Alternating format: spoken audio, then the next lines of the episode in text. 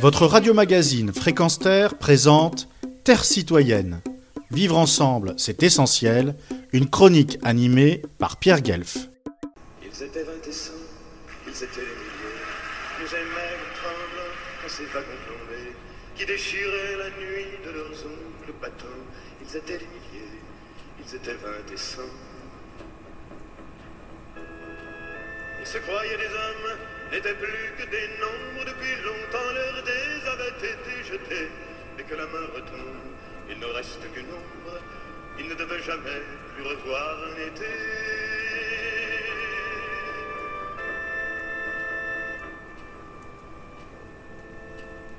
La fuite monotone et sans hâte. Survivre encore un jour, une heure, obstinément. Combien de tours de roue d'arrêt et de départ qui n'en finissent pas de distiller l'espoir. Ils s'appelaient Jean-Pierre, Natacha ou Samuel. Certains priaient Jésus, Jéhovah ou Vishnu. D'autres ne priaient pas, mais qu'importe le ciel. Ils voulaient simplement ne plus vivre à genoux.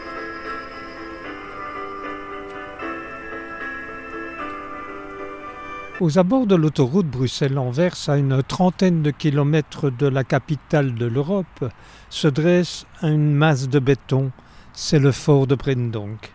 Ici, durant la Seconde Guerre mondiale, des milliers de prisonniers civils et autres furent des victimes du nazisme et ont attendu durant des jours et des jours avant d'être expédiés comme des animaux vers les camps de concentration juifs, tziganes, communistes, francs-maçons, résistants sont passés par ici.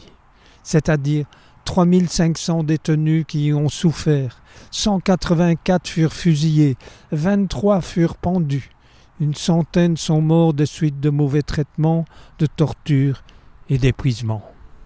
Je parcours ces lieux sordides où chaque mur transpire encore le martyr, la famine, les coups, les humiliations endurées par des centaines de gens, des dortoirs où ils étaient entassés par dizaines, de rares points d'eau, des toilettes communes. Je vois ces wagonnets qu'ils poussaient jusqu'à l'épuisement sur le chantier voisin, et surtout ce wagon qui symbolise les trains bestiaux changés en convois d'êtres humains dirigés vers les camps de concentration.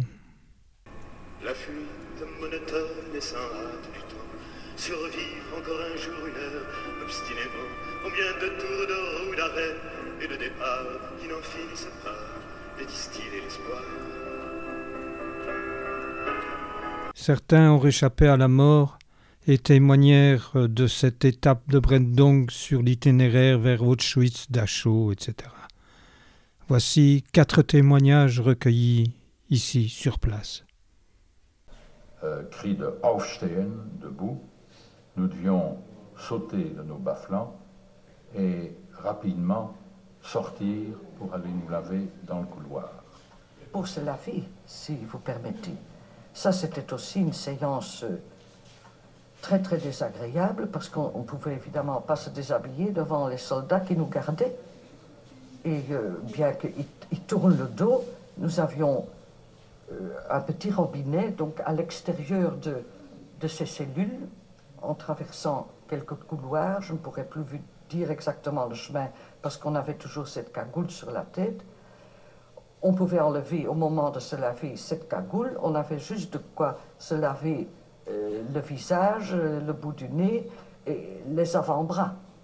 Alors vous vous rendez compte, après trois mois et demi de détention, dans quel état euh, nous étions.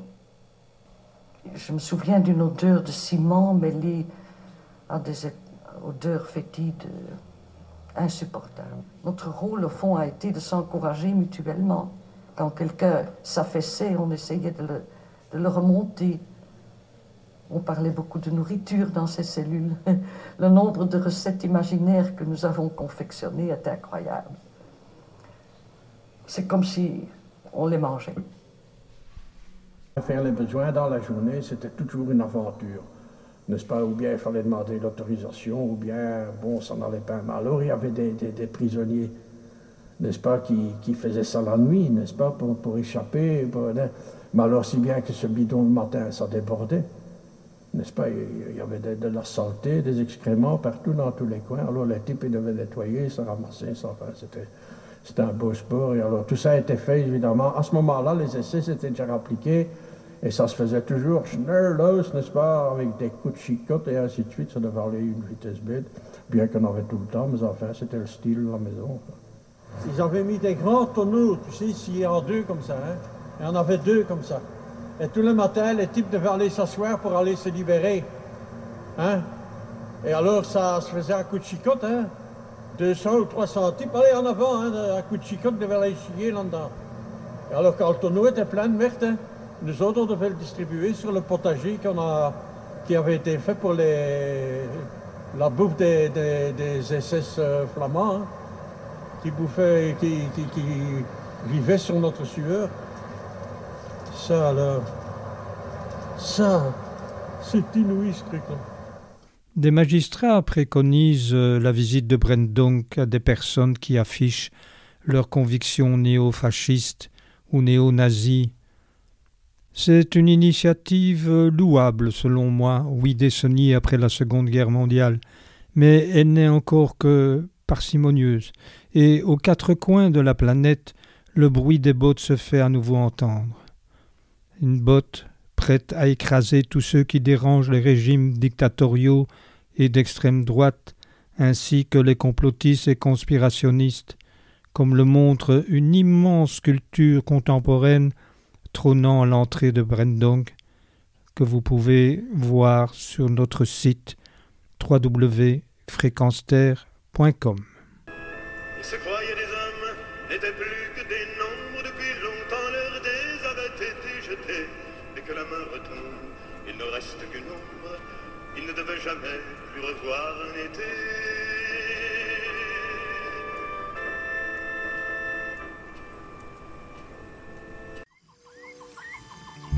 Retrouvez et podcastez cette chronique sur notre site fréquenceterre.com.